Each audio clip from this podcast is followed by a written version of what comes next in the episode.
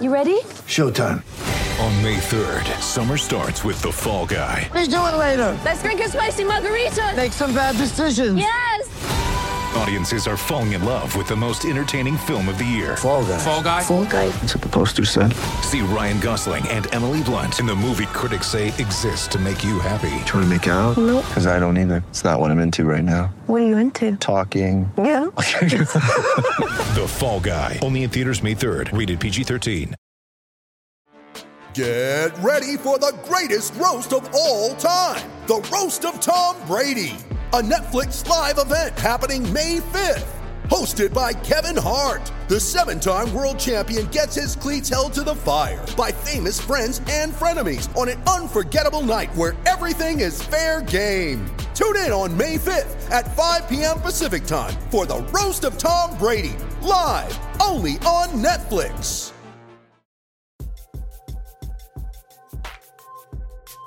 A late week edition of the Garden Report, late night, 9:15 Eastern as we get going here and we are through 3 days of Celtics training camp plus a media day. And what a week it was, Sherrod. They're off tomorrow.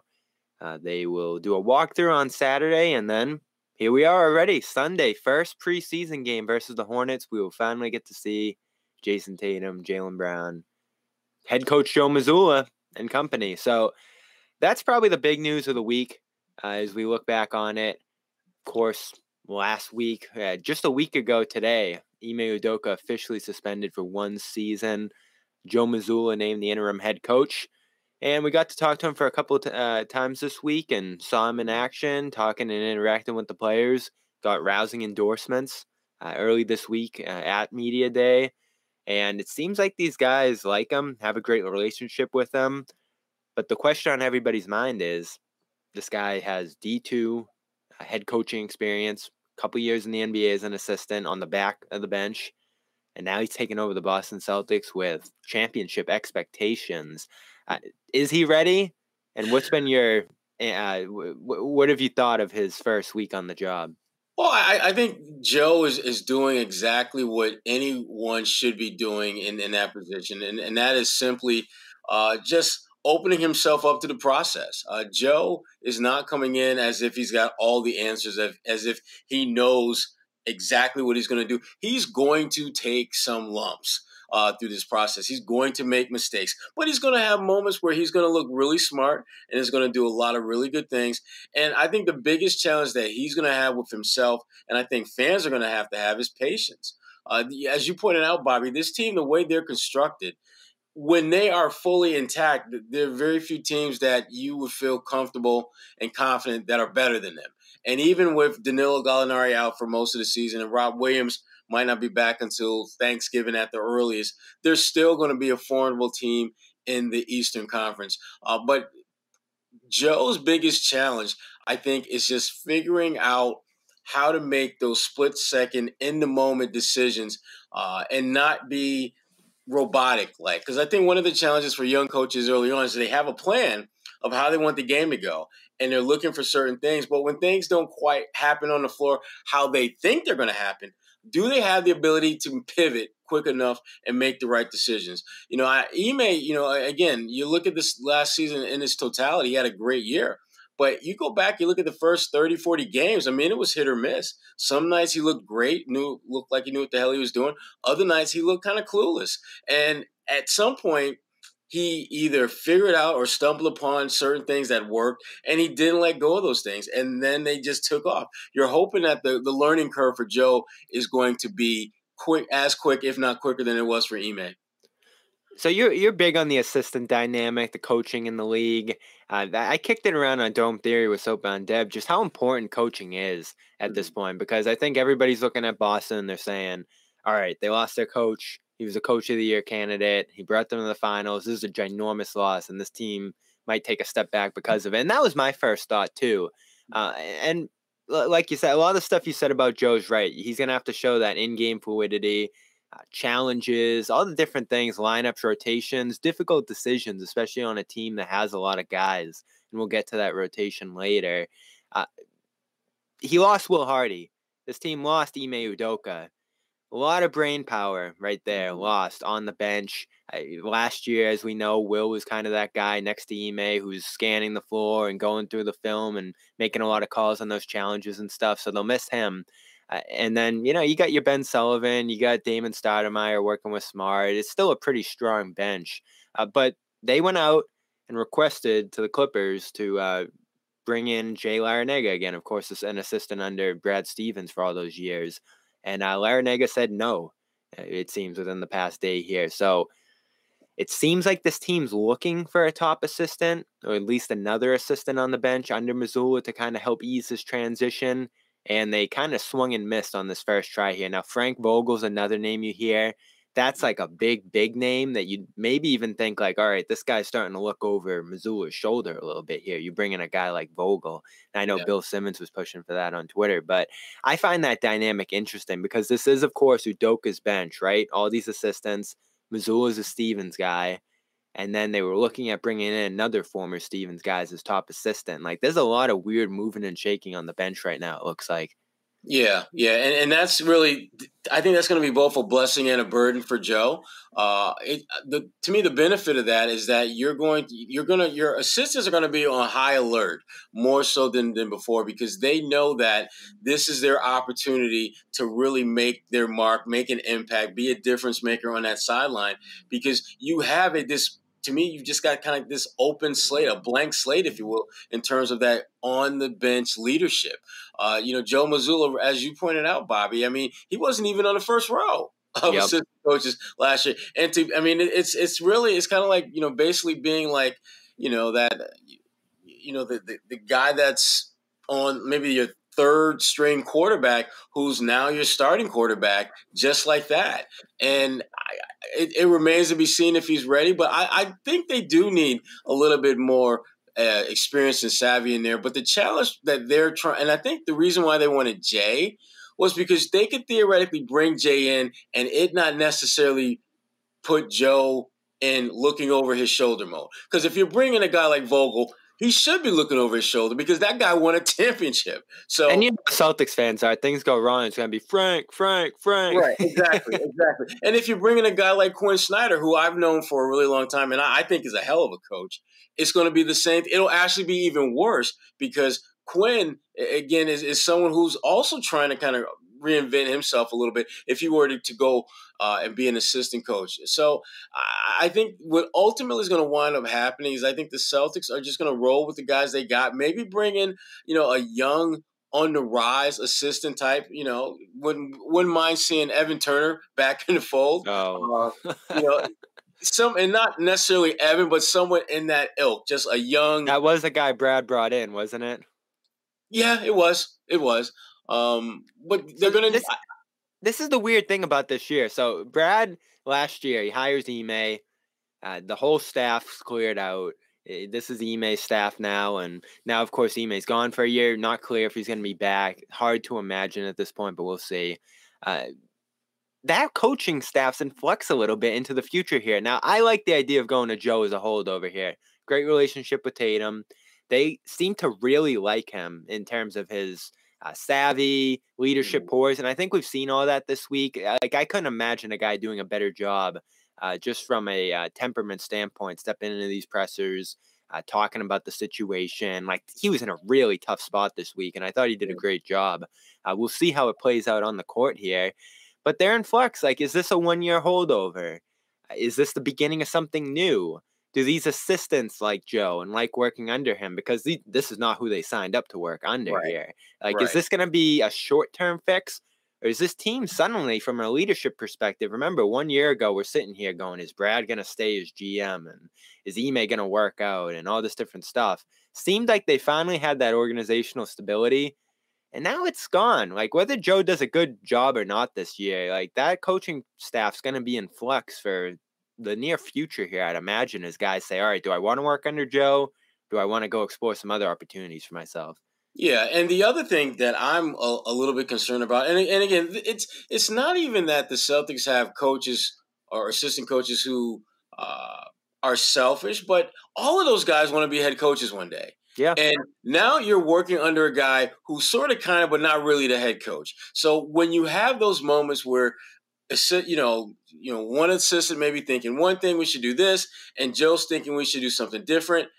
How much of a pushback is there going to be against Joe when he's trying to do some things that maybe one or two of the other assistants don't want to do? Whereas mm-hmm. when Ime was a head coach, if Ime wanted to do a certain thing, you you you did it because yeah, he was the head coach. There wasn't any type of second guessing or you know anything along those lines. But now, when you're an interim head coach, it's it's just different. I mean, the love, and it's not even so much a personal thing. It's just you're in that role, but they know that you're in that role without ability of being the guy. I mean, at this point, it's going to be really hard early on for Joe Mazzulla to really kind of have the kind of imprint as the head coach that he's going to want to have because everyone and their mama knows that he's an interim head coach. And, as long as that interim tag stays there, there's going to be the potential for some of those assistants and some of those players to not necessarily give him the kind of respect that they gave Ime. All right, quick pause to tell you about our exclusive wagering partners and one of our sponsors here at the Garden Report, Bet Online. Over at betonline.ag, football is back, and BetOnline is your number one source for all your football betting needs and sports info this season. Find all of the latest football odds, news, and game matchups. BetOnline is your continued source for all your wagering information, including live betting, free contests, and live scores. Always the fastest and easiest way to bet on all your favorite sports and events, including, of course, MLB, MMA, tennis, uh, boxing, and of course, even golf. You know, you're going to have basketball and hockey coming around the corner as well. So get ready for that. Use our promo code CLNS50 to receive your 50% welcome bonus on your first deposit. Once again, that code is CLNS50. Receive a 50% welcome bonus on your first deposit. Bet online where the game starts. Especially in the bad times, right? That's when we're going to really learn yeah. what he's made of. Because day one, everybody's thrilled, everybody's healthy, everything's awesome. Uh, you know, week two, is there a little injury? Is there a losing streak in the first week of the season? Uh, yeah, do they go on a longer losing streak there? Do the rotations not make a ton of sense? Remember, Ime was under fire. I think you said earlier in the show here, mm. around that January time. You had a yeah. lot of fans who were not satisfied with how he was doing. And right. he showed good poise. Uh, he kind of stuck to his guns, made a few adjustments lineup wise. And I think there was a good athletic story about how he started to dig in on the guys a little bit more. Joe's thing through one week here has been keep things the same. You know, keep our defense, keep our offense our guys need this. Like that's sort of been his message here is that the players don't want him rocking the boat too much. And he probably doesn't see himself as positioned to do that. Like, you mm-hmm. know, how is he going to come yeah. in here and start shaking things up? And that's fine, right? Right? They made the finals. It, everything they did last year worked. But when mm-hmm. something goes wrong and there needs to be a little bit of tinkering, you're right. Like, is can everything move in the same direction here? And who's the leader on this team, really? Because that's another thing. He's leaning on these players, he says. Now, as we know, there's a bunch of different leaders on this roster. It's sort of leadership by committee. Yeah, and I mean, I think that, for, to be candid, I think that's the strength of this team is their leadership. And when, so? you look at, when you look at Al Horford, you look at the strides that Tatum is making, you look at Jaylen Brown, you look at Malcolm Brogdon. I mean, those are four guys right there that, you know, you put them on any of the other teams in the NBA, they're either the leader or they're second or third. It's probably second in command. And that – to have that many quality leaders uh, is is there's there's no question that's a benefit for them. But the thing that I worry about is that you've got all these great leaders on your on your roster, but what about the leadership of your coaching staff? Uh, mm-hmm. Because those are the ones that are supposed to put players in the best position to be successful. And if you don't have a clear pecking order of how that's going to play out, you you run the risk of having problems. I mean, is it going to be a situation where Joe is going to want to do, you know, want to tweak one thing on the fly, and Tatum's just going to, you know, just going to do his own thing because he's done something different, and that different thing worked consistently, and Joe may be wanting him to try something new. I don't know how all that stuff's going to play out. Right now, everyone is going to say the right thing that, hey, Joe's our coach. We love Joe. He's our guy. But when things get dicey, when it gets, you know, in the heat of battle where you don't have time to have those conversations and and you know, kind of, you know, just work through some things. You just got to go, go, go. How are they going to respond to that? Are they going to lean on their own natural tendencies or are they going to listen to the coach? Because remember, early on, Ime pulled no punches when he talked about how they were doing. There were some selfish tendencies on this team. Marcus Smart made that abundantly clear when he talked about early on that you know guys don't pass the ball. I'm wondering how are they going to avoid a repeat of those early season struggles? Because a lot of the concerns that everyone should have with this team are very similar to the concerns that they went into last season with. And eh, this is a team that understands better than most. You cannot afford to get off to a slow start if you have championship aspirations. Uh, yeah, you often wonder how could that go? How might that Golden State series turn out if they had home court advantage instead of Golden State? Um, well, you, you know, I find the playoffs interesting to look at because they had a great run, but at the same time, you saw the worst of the Celtics show up in pretty much all of their losses, even in some wins. There were stretches where things got scary, things got stagnant on the offensive mm-hmm. end. Defensively, they weren't locked in uh, at certain points in that Warriors series. So, mm-hmm. one big thing about Ime is he sort of got used to the fact that all right, we're gonna st- stray from what makes us great every once in a while, and I'm gonna have to mm-hmm. reel us back in. Right. And he did that over and over and over again. That sort of became his job by the end of the year, calling them a holes and whatever else in the huddle. Mm-hmm. so. It, eh, th- those are things Joe's going to have to do. That's not going to change. This is kind of an inconsistent group in terms of how they stick to the game plan and the habits that Ime stressed last year. So we know they're capable of doing it for stretches. Uh, mm-hmm. Uh, Joe's going to have to get in that habit of being on them again, again, again. And Malcolm said he's on Brown and Tatum in the practices, uh, but at least in the media. And listen, we love Ime in the media because he was going to give us the great quotes. He was going to slam these guys, and he was going to be honest. Uh, that doesn't seem like Joe's style, and that might not be indicative of how he is in the room, but with him, everything's great. Everything's awesome. I, I even ran into him on the elevator on my way out of the building, and I was like, "Oh man, Joe, crazy week, huh?" And he goes, "It was great." Like he's just got that optimistic, positive outlook, almost similar to Brad. And that's fine if that's just how he's going to handle the media. But in the room, we know he's going to have to, you know, be reeling in this group and getting tough on these guys every once in a while. No, I, I, I think you, you actually, I was thinking that as you were saying that, that he has a lot of Brad Stevens like qualities.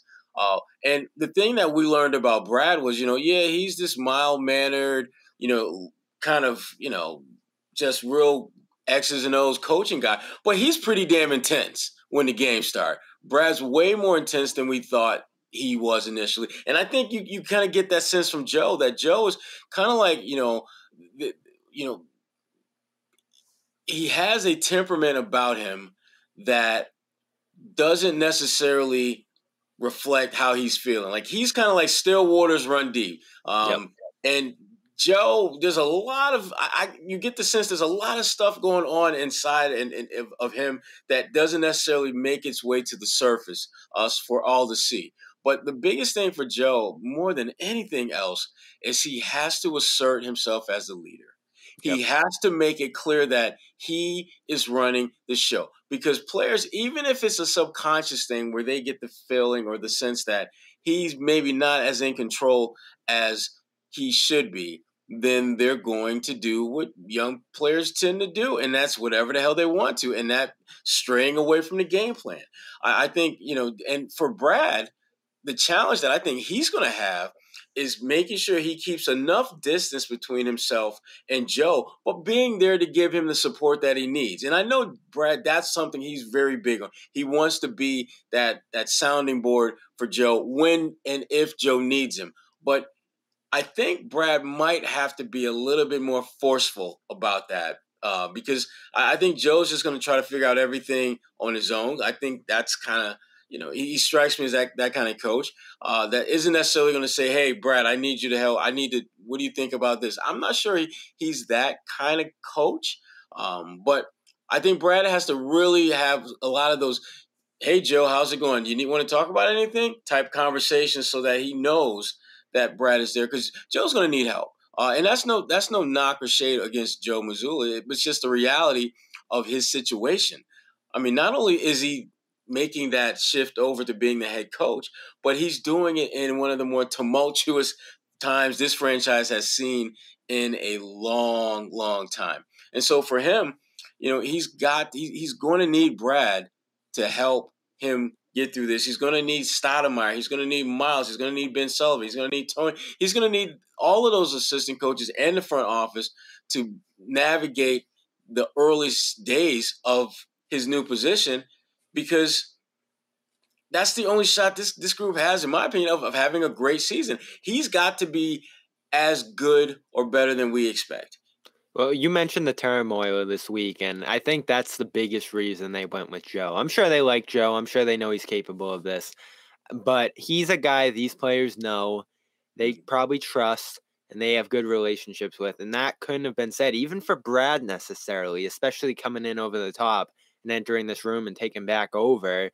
Eh, we saw how this group was affected on Monday, and I'll give them a lot of credit. They've responded in a admirable way. Eh, like, mm-hmm. you know, it was doom and gloom on Monday. Guys were confused. They were questioning things. They they were frustrated. And that was my biggest fear. It was like, all right, are these players going to be uh, trusting of what the organization did here, or is there going to be some player front office turmoil over the ousting of Ime? Because they clearly loved Ime. And you saw that on Monday. I, through three days of practice, I didn't sense any of that. Like it was like basketball started, these guys dove in. They showed their support of Joe, which was important. And I don't know if they've moved on, but I haven't heard any frustration or negativity or anything. And again, that's easy on week one. Uh, right. But I feel like they've jumped back in and you know, it's been moving on the basketball. And that's going to be the easy part, I think, for Joe. Right. A lot of those frustrations and uncertainty and uh, the locker room dynamics and all that, that's going to be the hard part for him. I think what people overstate a little bit is the X's and O's. Like they're going to do the same stuff as last year, and that stuff worked for the most part. Yeah, yeah, yeah. I, I'm I'm not so worried about that as I am just just having a presence, uh, having the position of being a respected leader of this team, and it and and again, it's not about players not liking him or anything like that. Yeah. Just the opposite of that. It's just that he has he's going to have a different style of connecting with them than Ime had, and I don't know how quickly it's going to take the players to buy into that. And by buying into that doesn't mean that they're going to, they're not wanting to do it. It be, it has to become a habitual thing with them. Uh, it takes reps to listen to what Joe what Joe's saying and, and embrace that. I don't think Tatum and Brown, for example, are necessarily looking to just resist, but they've done they they figured out at some point last season, I'd say about halfway through the season, exactly what they needed to do in order to be effective and it's going to take them some time in Joe's system to figure out what they need to do to be effective. Because uh, you're not, there's going to be a lot of similarities, but I, Joe is going to try to put his imprint on what this team does in some way, shape, or form. Uh, and that again, figuring out what that looks like, how that's going to play out, uh, and and then you know, there's the reality that he's going into the season without his most athletic big man, without mm-hmm his best stretch big. And so he's going to have to play some lineups that he probably would not have wanted to throw out there so early in his tenure as the interim head coach. But he doesn't have a choice. Uh, he because ultimately you want to put your best five on the floor, and you know forty percent of your best five or top six, if you will, two of your top six are not going to be in the mix early on. So yeah, and there's Rob, eight to twelve weeks, knee surgery. We saw him on media day. Uh, injury uh, is sort of a reoccurring injury. I had heard a, a small tear. They talked about bone, bone removal and a cleanup and all that different kind of stuff. Seems like it relates directly back to that original surgery here, and we didn't get a lot of details on it, but uh, this is double that initial prognosis prognosis from the early reports here. And he's going to be a major missing piece. Uh, Jayson Tatum actually talked about uh, missing Rob at practice. And some of the other centers, Rod, I don't think you were there on day one. The curtains went up, and who was standing out there with the first team at center? Oh, gosh. Luke Kornet. Here's Jayson Tatum on some of the other uh, centers on the roster who are going to be stepping into Rob's place. Uh, tough. You know, obviously, Rob is one of the best in the league at his position. Uh, so, you know, we got to figure it out. Uh, place. You know, it's man up mentality and you know hold it down until you get back. What are some of those new guys, uh, Kabengele? What, what have they kind of brought to the table? That's why even Grant. Um, you know, we know Luke for a while. He's been here. Um, feet, uh, extremely active, physical, you know, lob threat. Um, you know, Grant, kind of short, but um, competes, uh, big body. So, you know, we know what Grant gonna give us every night. He just can't help themselves with in taking shots at Grant. Um, I remember we were we were talking with uh, Brogdon the other day, and he talked about you know when he was talking about Grant, he talked about he talks a lot. Um, everyone's got some got a shot to take at Grant, but to, you know to, to Tatum's point, uh, they're going. It has to be done by committee, and I'm glad he pointed out Mfiondu because Mfiondu, you remember they like him. They should. He's a former first round pick. Uh, good player. Uh, for whatever reason, things just didn't quite work out with him. In, well, he got in, drafted by the Clippers. They had no yeah. minutes for him. Right. And where did he stop? He had like a second stop. Oh, Cavaliers after Cavaliers, that, and he had a few yeah. good games, but it was a ten day deal, and he just kind of they lost him after that. Yeah, yeah, and I, I still think he's a good player. Now, is he gonna is he a starter? I don't think so, but definitely if you've got an eight nine man rotation, I could absolutely see him being someone that can help you coming off the bench uh, with his defensive ability and and obviously you know uh, shot blocking and and he's a I think he's a pretty good rim runner as well. So he was incredible in summer league. Yeah. Yeah. Well, in summer league, he reminded you why so many people were so high on him coming out of Florida State. Why he was a first round pick. Uh, and with, with, him, it's consistency, which is which is the case with most young guys. Can you play? Can you be, as Brad Stevens would put it, can you be the best version of yourself consistently? And that has not been the case with him. So hopefully, he's finally found a basketball home where he get an opportunity to play and an opportunity to be that consistent performer that he has to be in order to be an impact player. Well, I got to talk to him a little bit yesterday, and uh, that interview will be out on Celtics All Access tomorrow, and uh, he he's fitting right into the system here. And they're playing a little bit of drop with these bigs. Feels like they're kind of sort of easing these guys into it. Uh, but he was thrilled to meet Al, and you sort of see the similarities a little bit between those two physical mm-hmm. guys, a little undersized height height wise, but they'll shoot the three, and uh, they're good drop rim protectors. And uh, you know, I think he's going to learn a lot from being around Al. I'm thrilled they brought him in, and he's on that two way deal, right? So I think he can only play in 45 days, and he'll probably be in Maine quite a bit. But they should go to him early and often. I think there's something there. The physicality, you heard Tatum mention that.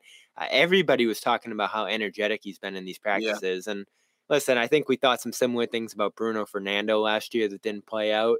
Uh, you know, the NBA is a different different level, especially for some of these bigs.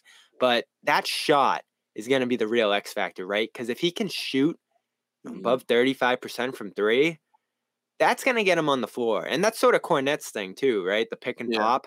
Um, so that's what they'll be looking for from those guys, I'm sure. Can they fit in with, within the offense, set good screens? I think that's been an early emphasis.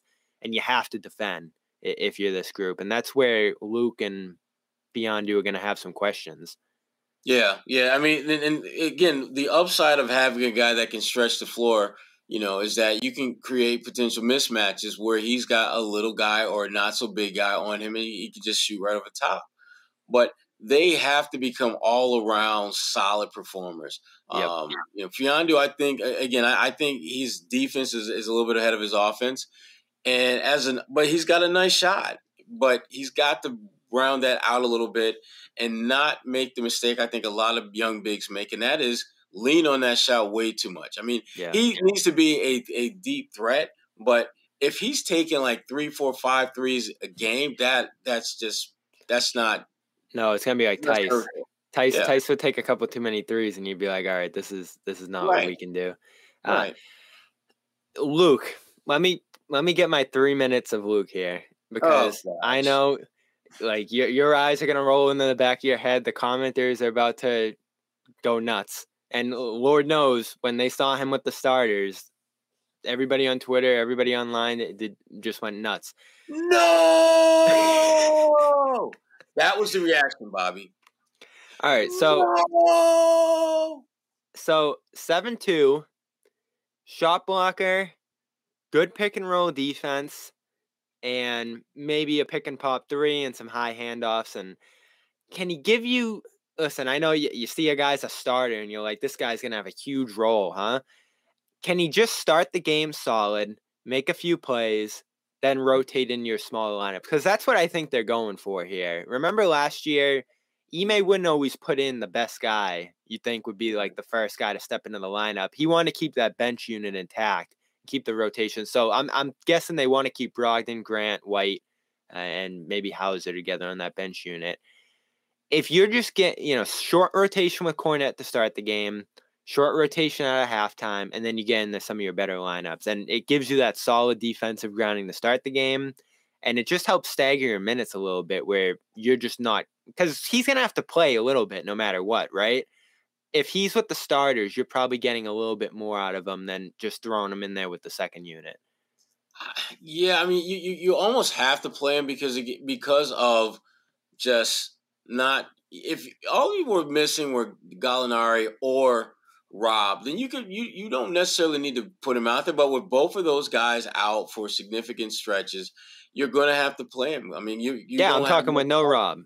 Yeah, with no Rob. That's the that's the I mean that's the killer. But man, I, I think a lot's just going to depend on how how Mfiondu does. I think yeah. that's the guy that they would ideally like to be that backup center because he has the ability to give you something that's a little bit different than Rob. He doesn't shoot the ball as well as, let's say, an Al Horford, but he shoots the ball from outside better than Rob. So he's kind of a almost like a bridge gap type player between Rob and Al Horford. But end of the day, man, they, they just need they need the young guys to just play. Do whatever the hell got you into the damn NBA. If you were Eat in some minutes, just give some solid minutes, right? Because you, you can't kill Al. That's the key here. right. Like the solution to Rob's injury can't be, all right, Al, give us 38. That works in the playoffs, but you don't want to burn out Al by Christmas. And so that's where these guys are just gonna have to eat some minutes. That's all there really is to it. Yeah, yeah, and they'll get opportunities to do that. Uh, it's just a matter one of the and that again that's another thing that Joe's got to figure out. How are you going to balance integrating some of those young guys in so that your veterans can get enough downtime so that come late in the season and the playoffs they will be fresh. Uh, Al Horford was a different type of player in the postseason. Uh, a much be- I thought he he was the Al Horford that you needed to have in order to win a title. I thought we saw that, and a lot of that has to do with the fact that they were able to really regiment his minutes in a way where he did he wasn't getting overtaxed, and that's going to be the challenge with a guy like Al Horford and with some of their you know players who've got a little bit more mileage. Uh, how do you give them the necessary downtime without it decimating your team in the process? A couple sponsors here, you know them well, but we'll tell them tell you about them again. Calm. I think everybody's finally gotten to a calm place after the chaos of last week, the Rob injury, the Ime suspension. Sherrod was just getting calm the whole time. He was, he I, was on the, I, I, that's why you didn't see me because I was not as calm as I needed to be. he Yeah, needed I didn't want you to see that. I, it just, I mean, it just seemed like one gut punch after another with this Yep. team uh, for about a week there. I mean, you know, you got Rob, you got Ime, and it, it's, you know, and you you got all started Gallinari and then just went downhill from there. Yeah, yeah, and and So- we had, right, and on the A List podcast, we had talked to Danilo like maybe a week before Ah, the yeah. injury, and so we're just like, damn, and we, uh And you're Ugh. questioning now whether whether he'll ever play for this team you know, after an injury like that at his It's a age. legitimate and- question because we Yeah. because none of us have a, a feel for how he's going to attack rehabilitation. Well, Uh, I'll say this in his social media posts and everything, and they haven't ruled him out for the year, right? And that that's not mm-hmm. something they've done. It feels like he's going to put in every effort he can to play a game this year. And now is that in the NBA Finals? Who knows? Like it's going to take a long time for sure, but if he if this is the last hurrah for him and he wants to get on the court and he wants to make that big push for his first ring, Mhm. there's probably a way, and it probably doesn't have great long term implications for him, right? But there's probably a way he can really attack this rehab, push hard, and try to get back as early as possible. Because a guy like Kawhi, he missed a year and then some. He's trying to extend his career, right? Right. Gallo's at the end. he's pushing for that first ring and he just wants to get on the floor for this team. So I think there's a world where you might see him, but it's not going to be for a long time. Anyway, calm.com slash garden. Go over there. You know by now it's sleep sounds, which is my thing, the rain, meditation. Uh, I hear they get some yoga exercises as well. I haven't done them, but uh, you know that's another good thing some people like to do. Everything on here is just someone's thing, right? Like they, they have a little bit of something for everyone when it comes to calming down. I know Sway loves the calm of the week or the calm of the day rather, midday. You can use it at night to help with your sleep, which is really the key to your mental health and reducing anxiety and all these different things. And then, of course, in the morning, uh, you can do some of these guided meditations to help set your mind right for the day before you even do anything. All of that's available, as well as some bedtime stories with LeBron James reading them uh, for 40% off, a full library, all of it, 40% off. It's a great offer, calm.com slash garden. And then, of course, you know our other sponsor as well here. Where are they? Athletic Greens. One scoop in your water every morning. You're getting 75 vitamins, minerals, adaptogens, probiotics, and of course, important this time of year, a vitamin D immune boost uh, that keeps these colds, flu. I know flu's about to start firing up, and uh, even just starting in the morning, it's about to be dark in the morning. You just need that little energetic boost. So this, you can get all these little things everywhere and have it add up price wise, or you can get it in one scoop, throw it back every morning, and they're gonna make it worth your while. You go to athleticgreens.com slash garden. Maybe try it out for a month. They get the cool bottle, they get the nice container to hold it in, and they're gonna throw in a free one year supply of that vitamin D immune boosting and five free travel packs. Take them to work, take them uh, on your weekend trip, whatever you got to do. And they're also the good people at CLNS Media. If you t- try either of these offers, you're going to get a phenomenal t shirt.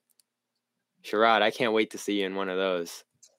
You and me are not together on that one. Phenomenal. I don't think I can go phenomenal. That that feels like I'm I'm channeling my inner Bobby Manning, and I don't think the world really wants to see that. Um, We're gonna have to come up with a Sherrod shirt. I I gotta think of some of your great Garden report. Uh, what, what do you like to say? A uh, a, a shot of something, a shot of I'm trying to think of your phrase of whatever. We'll, we'll figure it out. We'll figure out a Sherrod chart. But we're starting with phenomenal. You can get that for free if you email a receipt to John underscore Zanis with um showing that you support either of our sponsors at Calm or Athletic Greens. Uh, what else is on your mind at camp this week? You were there on Wednesday. Uh, Brown talked that day. We've heard from Tatum at this point. Uh, Grant, Al. What's your big preseason camp storyline that you're looking into? I mean, the you know the, we can't. I mean, we and we've already talked about it. It's just the Joe Mazzulla Mazzulla effect. Um, but behind that, I want Jaylen Brown to. He's to me is just a, a tremendously talented wild card.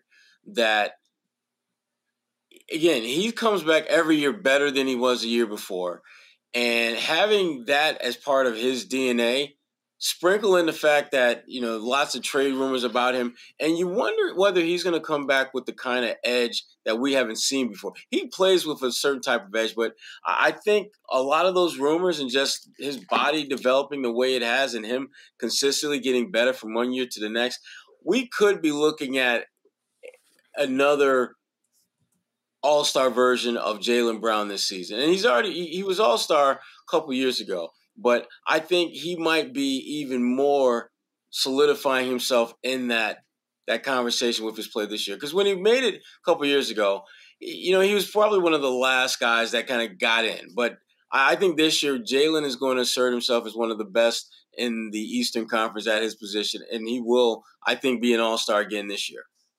Well, I, I'll say what's encouraging about these two in particular is they learned to play together last year. You started to see a little bit of that you know, them screening for each other, them passing together, those numbers only grew as the year went on. That was just a baseline, right? Because mm. we didn't see them do any of that for years prior, and they didn't have the opportunities to have the ball in their hands. So this is the first full season where they're going to be empowered, tons of ball time. They learned how to play with the ball in their hands. Mm. Turnovers certainly need to go down, and I'll say this about Jaylen just watching him dribble around at practice, it's still a little loose that handle, and that's always probably going to be the weak spot in his game that it just plagues him a little bit. Not everybody's a perfect player. Everybody has that weak spot.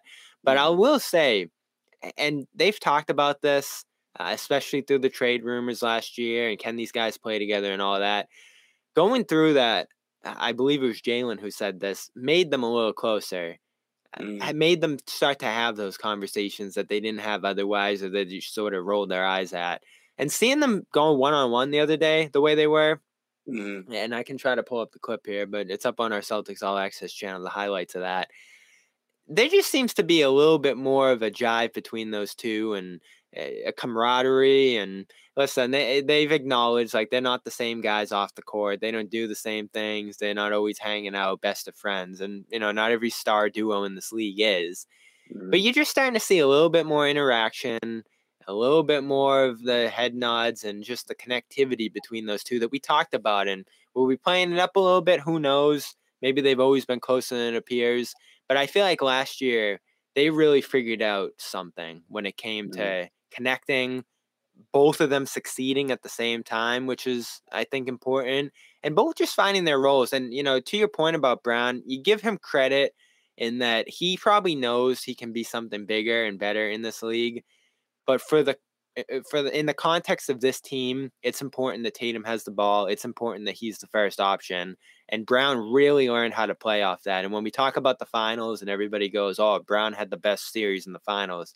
That was a product of Tatum getting a ton of pressure and Brown thriving off that, which is I feel like the biggest stride he made. He learned how to play off that pressure Tatum was getting. hmm Yeah, yeah, and and that's that's again that's part of his own individual growth and evolution, and and part of the team's uh in, in that regard. And it, it's again when you're when you're trying to do something that in is hard to do, which is win a championship, and let alone win a championship with an extremely young core leading the way. Uh, it's damn near impossible to do that. But the Celtics, you know, they're they're looking more and more like they're built for the long haul than than than I think a lot of folks originally anticipated. So we'll see.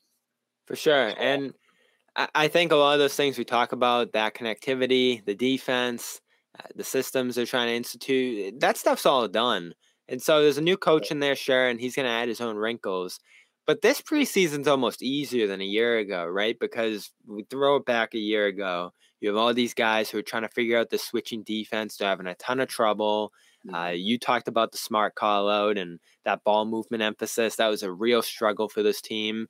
But these are all the same guys coming back, pretty much. Plus Brogdon, who should probably be pretty seamless in how he fits with this team. Um, you know, there there's gonna be moments where they sway from some things, and that's where the coaching is gonna come into play.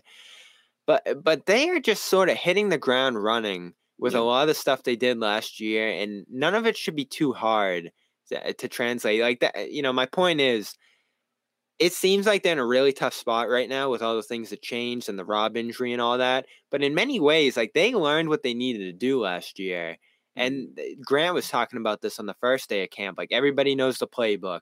Everybody's jumping right into it, full speed ahead. I feel like we can play a game and compete at a high level right now. Whereas if mm-hmm. we rewind to last year at this time, you had Schroeder saying like, "Oh, I've never switched like this before," and Richardson saying, "Yeah, it's pretty challenging for some guys." And like everybody's head was just spinning. It's a lot of the stuff Ime was trying to institute this time around. Like this should sort of just be second nature for a lot of these guys, the way and style in which they're playing, and that lends itself to a hot start, which is really something they're going to have to do when we talk about rest and uh, you know not having that late season urgency. Yes, they. There's so many different damn like variables that this team has to sort through and figure out between now start of the season and then continue with that throughout the season. And eh, again, this this is it, it it's one of the more imperfect scenarios that this season is going to begin under. You know, there's always you know optimism uh, at the start of the season for every team, but with the Celtics, there seemed to be a greater sense of uncertainty. Uh, which is which is unusual to start the season, but when you look at the, the all the different aspects that they're kind of grappling with and trying to get get their arm, wrap their arms around, it, it makes a lot of sense that that you know things are not going to necessarily be ideal for them to start the season. Uh, like I said, I'm looking forward to getting getting games going. I'm looking forward to seeing you know Joe Mazzulla make the adjustments on the fly. I'm looking forward to seeing you know him make mistakes and learn from those mistakes. Uh, that's the value of, of getting things wrong is you know learning from it so that you don't get it wrong again. Uh, so it's there's just a lot of things about this team that give. Uh, there's just a lot going on with this team when they step on the floor. Uh, yeah, there is, yeah, and I, the one we haven't hit on yet is that backcourt. And if Ime didn't get suspended and uh, Rob wasn't hurt and all these different other storylines we've kicked around here, I think this would be the big one of camp. What's going mm-hmm. on in that backcourt? Where's everyone going to play? What's everyone's role back there? And our big question when they got Brogdon was how how is this going to shake out? Like, is Brogdon going to take over as the starter here for Smart? Is Smart going to maintain that spot? How's Brogdon going to handle that? He hasn't been a bench player, I think, since 2017 18. Um, and his amicable nature uh, and willing to sacrifice has really made things easier during a tough time for Joe Mazzulla, I feel like. So it feels like he is fully embracing a bench role, six man on this roster. Uh, he's mm-hmm. talking day one that, oh, people are trying to build up this thing between me and Smart, but there's really nothing there. And Smart's been pretty complimentary of him, too. And I think he made a good point in that they're both going to be out there in crunch time more often than not. They're both going to play over 30 minutes a game. Um, and that's true. So they have strengths that complement each other. It's the other guys in this backcourt that I think are an interesting spot. Uh, is Derrick White about to play the Payton Pritchard role from last year, like 14, 15 minutes? struggled to find playing time, and Looks we know confidence way. is a big thing with him. Yeah, so you know how does that impact the way in which he plays? And certainly Payton Pritchard, to mention him, I, I think has no minutes right now, which is tough after he had a nice finish to last year. Uh, but White, great defense. Uh, good ball movement, but really, really struggled to shoot. Uh, right. Those are the three guys right now they're looking at Smart, Brogdon, White, that they're going to have to find some sort of rotation and roles on and off the ball that work for all three of those guys who have very different games. Yeah, yeah. And, and because of that, you know, um, it's just going to be, it's, it's just going to take time. Yeah, it's going to take time to figure out what makes the most sense for this particular group because and I, you you hear this often just because you have the core back doesn't mean everything that you did previously is going to work again. Uh, they're, they're going to have to tweak some things uh, once they start getting into play because they'll realize that there's certain things that they can't do or there's certain things that they do better than they used to do. So what do we need to do to modify that and tweak that so that they're getting most the most bang for their buck? Uh, so that's uh, like I said, we I'm ready to get started and just see what this team's all about, what they can do, and things of that nature. And who's looking better? So this is what got me excited this week at camp. Well, the first thing was Luke, but we'll see how that goes. Mm-hmm. This could actually be super helpful for the team. I, you know, and it's just shooting around at practice, but to me, Derrick White's shot.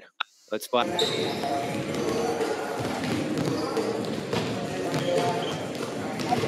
Little better. Looks like he's made some tweaks. Looks like it's a little more fluid. Not so much fading away as he's done in the past. And yeah, he's out there working with Ben Sullivan and hitting a bunch of shots in these sessions. Yeah. That wasn't always a given with him last year. No, far yeah, from it we'd see him in warm-ups piling up bricks. And so to yeah. see him out there looking confident, a little more fluid in his release, and that was the big thing for him. He's talked about it too, is he was sort of like leaning back a lot of the time when he was shooting. Um, yeah. And I don't know what that stems from, but shoots 30% from three during the regular season, 31 in the playoffs, and he's wide open all the time. So if he can mm. start to knock those down, the way he defends, uh, he'll still be a real weapon for this team off the bench. Yeah, yeah, and and and again, he's he kind of falls into that Swiss Army knife classification. Someone who can do a little bit of everything, but everything good, but nothing great. And his shooting, it, that's his weakness. I mean, it's and it's a painful one because it's literally the one thing that if you could modify or get him to just get a little bit better, you're feeling great about him playing big minutes. But you know, it's great that we saw him knock down a couple shots in, in that video, but guess what? We, we, I've seen Ben Simmons knock down a couple shots in videos. And how does that play out when the games matter? it doesn't. So, and that's where it's nice to have Brogdon in there because you know he's going to shoot the ball well. And White seems to be happy with him being here and smart too. So that whole it's another thing that week one, it's all great, but that might end up being the toughest decisions Joe has to make. Or Smart's really struggling tonight. White's mm-hmm. got it going. Brogdon's got it going. Can we sit Smart in the fourth quarter here and get away with it? Or Pritchard, oh, we need a shooting boost. We're behind. He's getting hot. We take the lead. Does Smart have a minute in the fourth quarter there? We saw that in the finals, right, Sherrod? Mm-hmm. Smart sits that entire fourth quarter of game one. They find a little lineup wrinkle there that works. But it was really, really tough for Ime to sit down smart the rest of that series and try yeah. that again. And they end up losing. Yeah. Yeah. They, I mean, there's this franchise is getting to the point where getting to the finals just isn't getting it done.